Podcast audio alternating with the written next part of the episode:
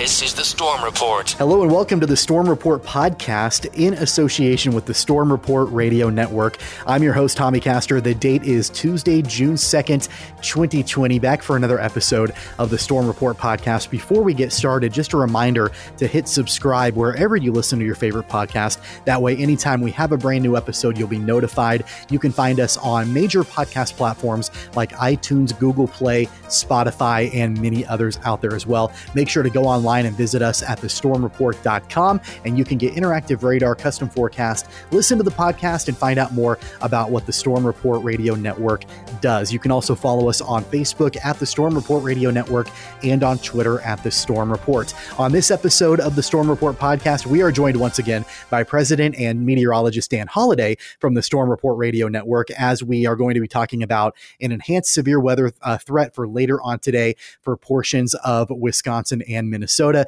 Dan, thank you so much for being on today. Absolutely. We're talking about uh, active weather again, and uh, certainly this time uh, we're talking about uh, some that's a little bit further north than it has been recently.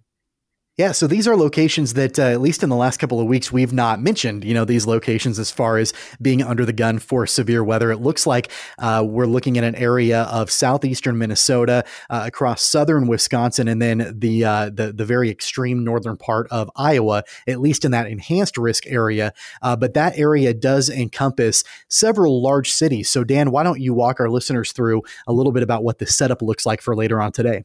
Well, first of all, I'll say the uh, storm chasers are really frustrated that are typically used to getting out in the middle part of the country and uh, and getting to see nature at work because what is very active uh, most years in Kansas and Oklahoma and Texas has just been shoved much further north. So some of them have a drive to get there, and then folks who live in uh, the southern Missouri Valley and parts of the Midwest, the upper Midwest, are dealing with um, uh, certainly some more active weather that you may typically see more in July and August. But the pattern is just sort of all out of sorts right now.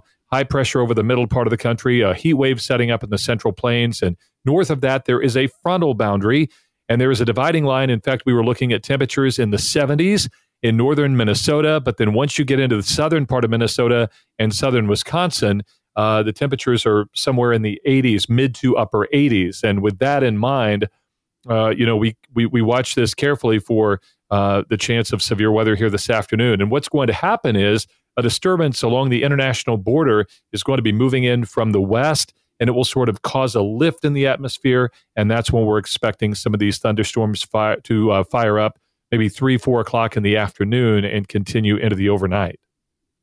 You know, Dan, one of the things you mentioned, you know, the storm chasers and kind of how, you know, the, the setup has been more favorable further north uh, than where we usually see severe weather setups this time of year. Uh, I noticed, I believe it was over the weekend, uh, that there was a, a, risk area in the Pacific Northwest, which I know that that was something where, you know, chasers, it was sort of more difficult for them to get out and actually be able to uh, chase just because of the terrain and sort of the, maybe they just don't really know that area very well because we don't really see that sort of setup uh, in that part of the country. And and obviously today we're looking at you know parts of uh, Minnesota and Wisconsin as well. So uh, I can imagine definitely for storm chasers being frustrated just because of where that setup has been.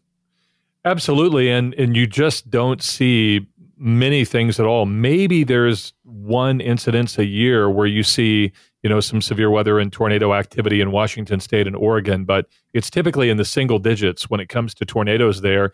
Kansas so far this year, uh, as we mentioned, has had about 11 reported tornadoes, which is unusually low. Um, there is a marginal risk extending into northwestern Kansas um, later this evening and overnight, so we could see some strong storms there. Um, but the tornado threat today looks like it's going to be, again, as, as we talked about, further north, um, mainly from southern Minnesota around Rochester, further east into La, uh, La Crosse, Wisconsin, and uh, almost to Milwaukee. So that's that's where we think the greatest risk of severe weather um, will be. That also includes some large hail and strong wind gust um, from again late this afternoon into this evening. Now, Dan, one question that I have for you is I'm looking at uh, what the Storm Prediction Center in Norman, Oklahoma has released for today. And I've had this question uh, before, um, you know, just that I've thought of as I'm, I'm looking at what they've put out. Uh, they do have, it looks like the brown area as far as the tornado area at 5%. Can you explain to me and our listeners what that means, that 5% risk area? Because I see that quite a bit. Yeah, that is a probability of a tornado within 25 miles of a point. So it, it's really not a 5% chance you will see a tornado and a 95% chance you won't. It is, it, it's talking about the concentration of where tornadic storms would happen. So um, it comes down to a percentage of the concentration of tornadic storms. And likely in a situation like that, this, you may see one or two storms that would produce tornadoes in this area. Uh, that said, you get into the 2% risk, which stretches from central Nebraska into uh, northern Iowa, southern Minnesota, much of central and southern Wisconsin, even just to the north of Chicago, Milwaukee, Green Bay, and then all the way to Cleveland along the Great Lakes region. We could see some uh, some tornadoes there, but again, the chance pretty low for them to be concentrated. There may again be one or two storms that would produce a brief tornado. It also looks like, you know, uh, we're looking at a damaging wind threat and also a very large hail event uh, potential as well, especially across uh, southern Minnesota and into southwest southern uh, Wisconsin. Um, maybe tell folks a little bit about what we're looking at as far as the risk area for large hail as well. Yeah, for large hail, um, it's going to cover quite an area. Now, we don't want to forget to mention Casper, Wyoming, where there's a slight risk of severe weather there, and to the east, almost to the um, uh, South Dakota and Nebraska panhandle border. And that's where there will be some strong to severe thunderstorms. Potentially, there some very large hail. Uh, that's you know near the mountains. You often at times get will some get some large hail, but the uh, the, the hail and the wind gust threat stretches pretty much from oh, really along the northern Rockies into northwestern Kansas, across uh, the the uh, portions of South Dakota, most of Nebraska, and then really increases around Norfolk, Nebraska, into Cedar Falls, Iowa, and then all the way from Green Bay to Milwaukee to um, Minneapolis. And this this will encompass much of the area that had a tornado risk too. You'll oftentimes see some hail, but it does include a wider area. What we think is going to happen though is once these storms get going, they may linger into the overnight hours and push a little bit further south. And so, for that reason, there will be a severe risk that's a little bit more widespread on Wednesday. We're talking to meteorologist Dan Holiday from the Storm Report Radio Network. Dan, uh, this is a, a, a, part of the country that we we spoke about a few minutes ago about you know not typically the the normal area that we see severe weather setups for this time of year, and especially with the timing in the day and the major cities that are potentially impacted. Uh, you know, we could see some of these locations like Milwaukee and Madison, Rochester, Minnesota, be impacted, especially towards that afternoon drive time. Now, obviously, some things have changed in you know in our country country and in the area, you know, due to COVID 19.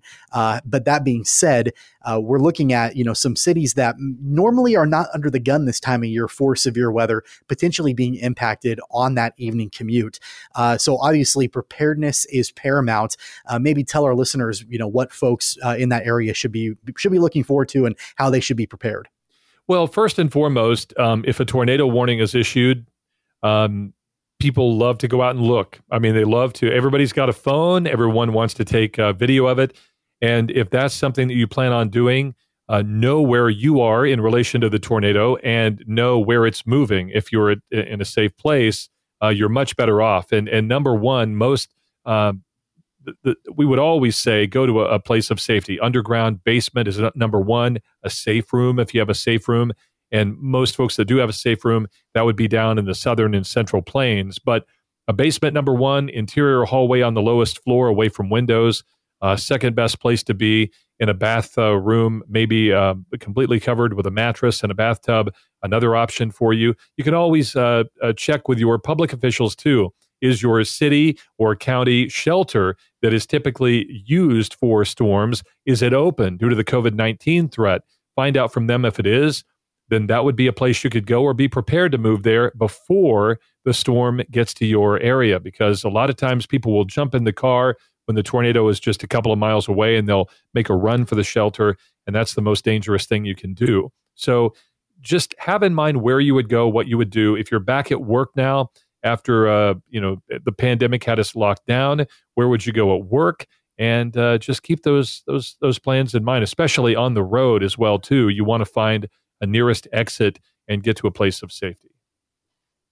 Some of those cities under the gun for later on today for that severe weather risk include Milwaukee and Madison, Wisconsin, also Grand Rapids, Michigan, Green Bay, Wisconsin, and Rochester, Minnesota. And then that slight risk area uh, includes some major cities like Detroit, Michigan, Cleveland, Ohio, uh, Minneapolis, and St. Paul in Minnesota, uh, even Buffalo, New York in that slight risk area as well. Uh, and then we also look at uh, Casper, Wyoming uh, also. So it's Dan Holiday. He is the president and meteorologist from the Storm Report Radio Network joining us here on the Storm Report podcast as we talk about the severe weather threat for later on today on Tuesday, June 2nd. Dan, thank you so much for joining us. You bet. Thank you.